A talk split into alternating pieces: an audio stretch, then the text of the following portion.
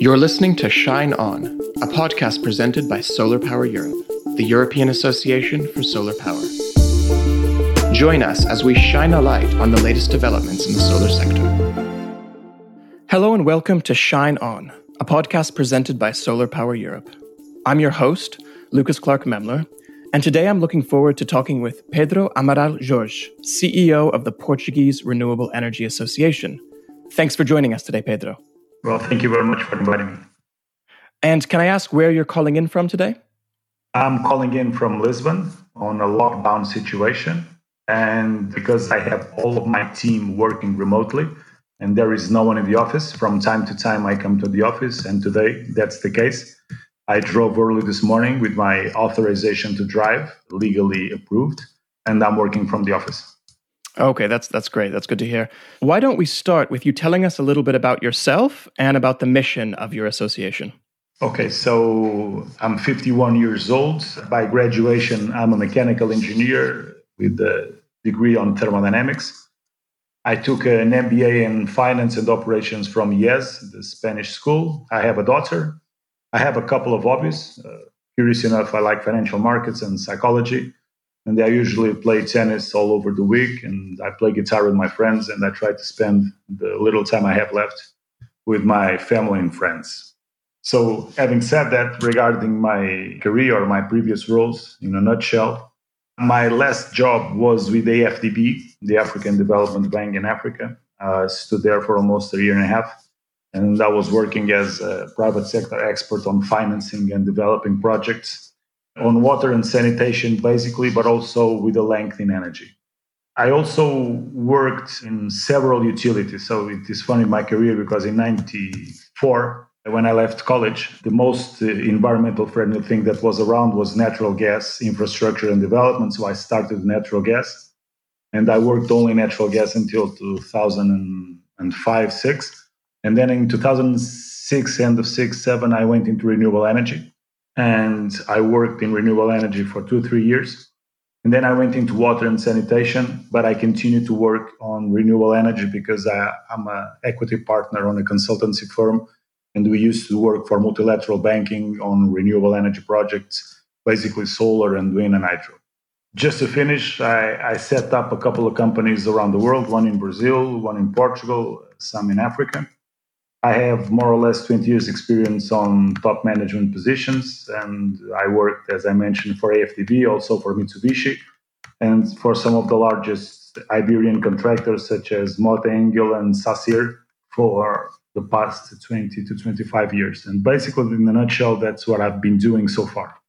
Regarding our mission here, and uh, I was still in Africa when I was invited to join the board of APREN. APREN uh, is the Portuguese Renewable Energy Association, as you mentioned, Lucas, and it's a non-profit association.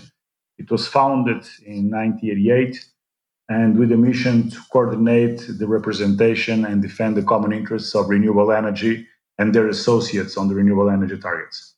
Curious enough, we because Portugal is a very small country, we try to increase our scale of influence by gathering all of the technologies in the association so we have hydro, wind, and solar, PV, uh, basically, but CSP might come into play in a couple of years. And our members are either single or collective entities, uh, which are legally allowed to produce uh, renewable electricity. And curious enough, we represent 92% of the installed renewable power in Portugal. So from the 15 gigawatts of renewable power that we have installed, I would say that 14 and a half are members of APREN. And this association, which I'm honored to lead, and I was handed over by the previous president, has done a tremendous work for the past 20 years.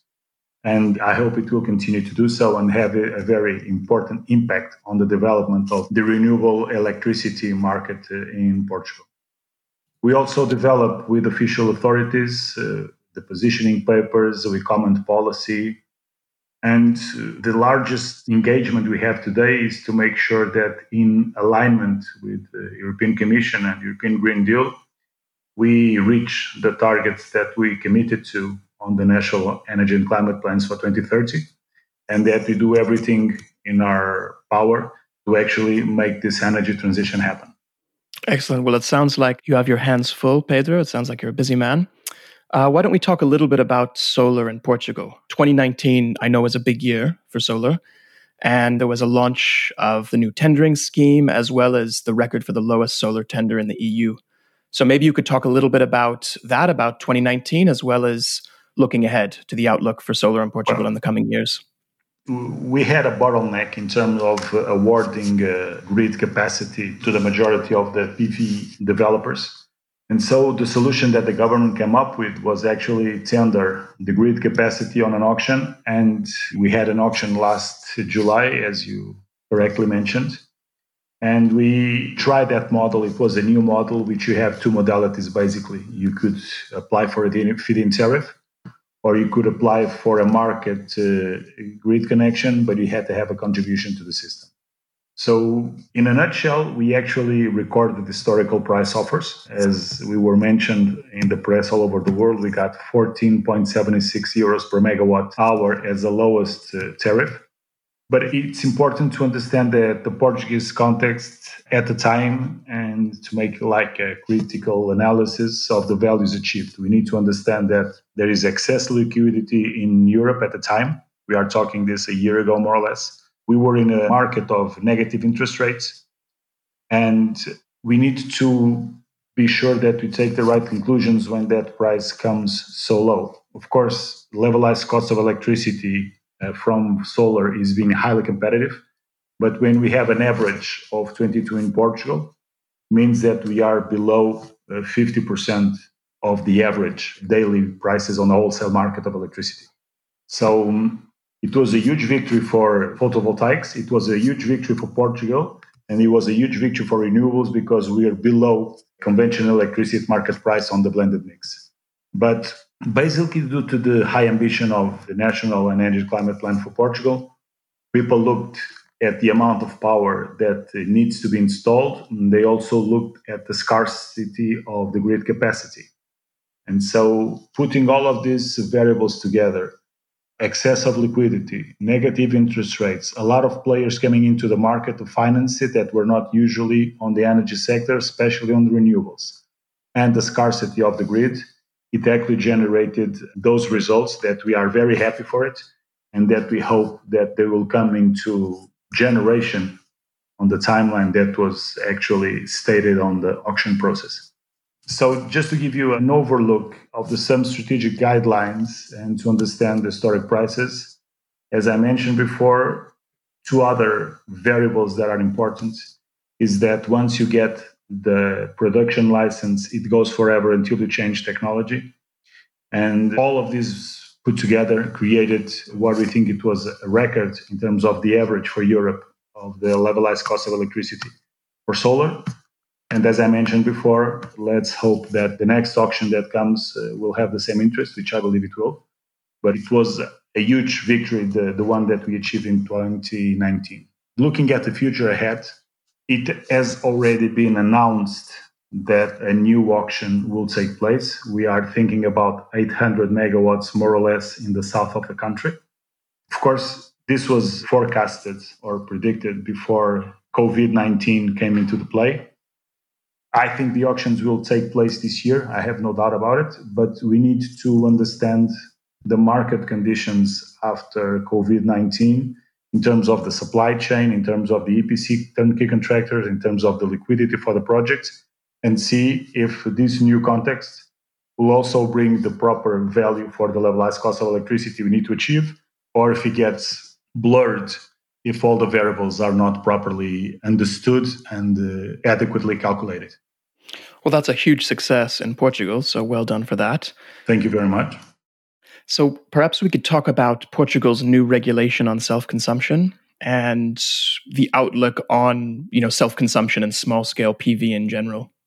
Well, actually, the, the very first beginning of the small-scale self-consumption uh, market uh, for PV in Portugal was around 2007-8 I was involved at the market at that time with a small, what we called micro generation, which you could install 3.48 kilowatts power station. Then you could sell electricity to the grid. And when you wanted, you could also do self consumption. But In terms of the new regulation, it was a need for an update, and the government took advantage in order to incorporate already some of the clean energy package for all European guidelines. Basically, on the consumer role as prosumer and an active market agent, which will introduce uh, new entities, and also because of the energy community and also the collective self consumers. What we understand so far is that the impact of the new regulation is not yet clear, but the good thing is it opens a wide range of opportunities for small scale PV and allowing to develop self consumption collective projects and energy communities with any strict limits on capacity and distance limits. So, um, this brings also new business models, uh, increases the participation of citizenship on the energy transition. So, we find that to be a very good option to have made publish this new regulation, although, as we are all aware, it's going to need some streamlining and actually to be adequate in terms of technical regulation to be implemented. In terms of uh, the future of decentralized PV, what we have stated on the National Energy Climate Plan for 2030 is that we should arrive at more or less 2 gigawatt by 2030. And when we design the carbon neutrality path for 2050, we arrive on more or less 12 to 14 gigawatts of uh, PV decentralized which at the time, according to the current forecast, it will represent 50% of all installed PV in, in Portugal. So I believe this is a very robust ambition that we support and we, we work for it every day. And uh, more or less, we need to predict that uh, the next year will be fundamental. And we need to understand and identify uh, how this new regulation is going to incentivize decentralized and how it's going to penalize it and work, of course, with the government together to actually make it work the way that it was designed on the directive for renewable energy and with the creation of uh, collective self consumers and also the energy communities. Definitely. Now, let's move on to the news of the day and talk a little bit about the COVID 19 crisis. Can you tell us how the current crisis has impacted solar deployment in Portugal? I'm going to give you a, an introduction and then I'll, I'll try to explain you more or less what happened. So, Portugal declared the state of emergency on March 18. We were watching the spread of the disease since he actually affected intensively Italy. And then uh, the Portuguese government was really alert and they started to anticipate the, the lockdown. So, on the 18th of March, as I mentioned, Portugal declared by the president the state of emergency and so retail and all provision services that are not related to essential goods are closed. We are still under the emergency declaration. And we need to adopt mandatory working regime with teleworking, remote working for every, let's say, role of the society that allows it. On a particular plan, I actually told my team to go home on March the 12th. And so when the state of emergency was declared, I already had my team completely working remotely because my last trip was to Amsterdam on the 11th of March. And I was concerned that if I was infected, I didn't want anyone else to get it. So I told people to go and work from home, which actually we are being equally productive. So almost every activity is stopping. Our land uh, borders are closed. They only open for transportation of, as I mentioned before, essential goods. And given the, the situation all over Europe, trading is being completely affected. So we are not missing or have scarcity of essential goods, but a lot of things are stopped. In what concerns the development of the projects is being affected in every scale. We expect the state of emergency to come to an end on May the 2nd. Let's hope so. We are waiting for a public communication from the government. But what we already know is that a lot of restriction measures will be imposed, although the emergency state comes to an end. So in the electrical sector, and basically on PV, the government has suspended all deadlines and all administrative procedures by dispatch and by law.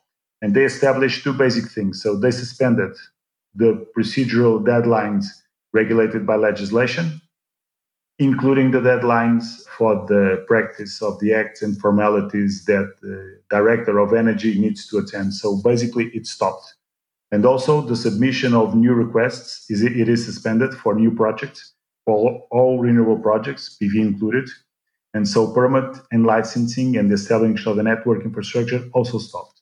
On 27 of March, we had an online public session that was held by the Secretary of State himself, where it was reinforced what we previously discussed. So an auction will take place in 2020 for 800 megawatt of PV. And uh, at the end, the message was that the auction will take place when the market allows it.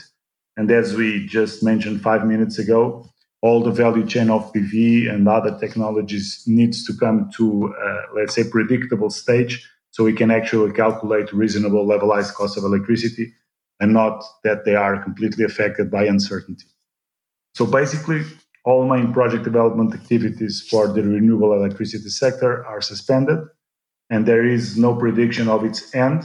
We will know that the emergency state will come to an end on the 3rd of May, and from then onwards, we hope that new uh, regulations will be published and letting us know how we can actually go back to work, not on the assets that are already operating, but the ones that need project development for them to happen. And in, in terms of that delay, just thinking about a green recovery, because this also, I think, addresses my next question, uh, because you're talking about how to transition out of this post COVID crisis period and make sure that we don't lose momentum on solar deployment. I'm wondering if you can address what Portugal, or you know, perhaps more widely, what the EU needs to do now to ensure that a economic recovery package will also accelerate the uh, green deal and the, the green transition. Well, as we all know, and my background in finance always takes me to the point that for all of this to happen, we need money or forms of money cash, equity, debt, bonds, whatever. And we know we need to be aware that Portugal, as it happened also in Italy and Spain, but Portugal and Greece were more affected with the 2008 crisis. And we were intervened by the IMF. And so our public accounts were recovering at a very good pace, but they were not on the condition that we can go into the market and raise tons of debt to deal with the problem. That will not happen. What I see and what I hope for are two different things. What I see is that we need to bring liquidity into the market. And the energy transition and the Green Deal approach to a new society with an economy that will grow, reducing carbonization or increasing decarbonization, is the smart way to actually generate a new economic wave we will be able to compete with other countries and we will have an internal market that will allow us to gain the minimum scale that we need to actually then make this broadly used. So, what I hope from the Green Deal is that in terms of the recovery package, we are going to need funds that can be used not only as debt, but also as other forms of equity for this to happen without companies being even more in debt than they were prior to COVID 19. And we are not talking about the promoters which do project structures like project finance or corporate bonds. We are talking about a smaller scale economy that needs to generate jobs to actually help all of the situation to go together because we can't leave people behind. People are huge taxpayers. Taxes are needed for the countries to renegotiate their debt. So all of this needs to work very harmonically for us to see a future where this is going for. I think the Green Deal now gains even a greater relevance than before. Green Deal was very important prior to COVID 19, and I think it's more important after COVID 19. And I think it might be one of the most important drivers for the economic recovery from the point of recession that we are at the moment.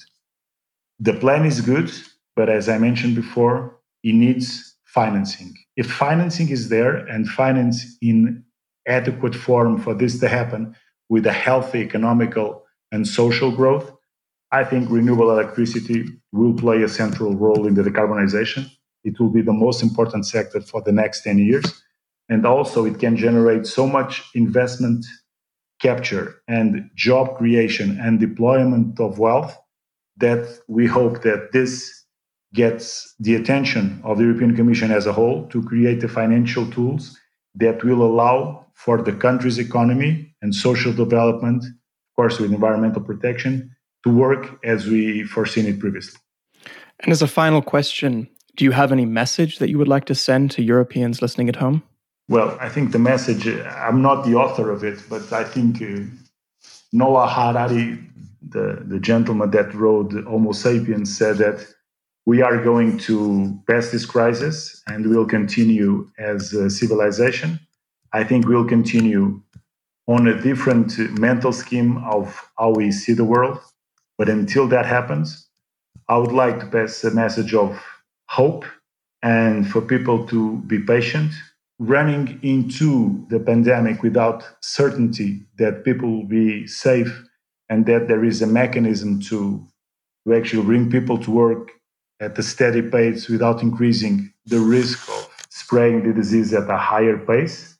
This is basically what I think Europeans should uh, listen to. If the European Commission creates a recovery plan that will involve all society, states, people, companies, corporates, and we look at this as a way for all of us to get out of this without leaving anyone behind. I think Europeans should be patient and have hope that we are going to survive this and become stronger on the other side.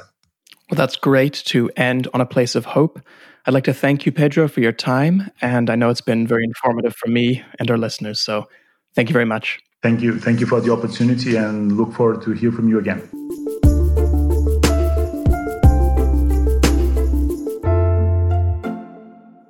This is the final episode in our Solar in the Time of COVID 19 series. For more information on our coverage of the virus and green economic recovery, visit solarpowereurope.org. The next podcast series will look at our new study conducted with LUT University. It's called 100% Renewable Europe How to Make Europe's Energy System Climate Neutral Before 2050. I will be talking with policymakers, scientists, and industry experts to explore a vision of a future Europe entirely powered by solar and renewables. Stay tuned for future episodes, and until next time, shine on.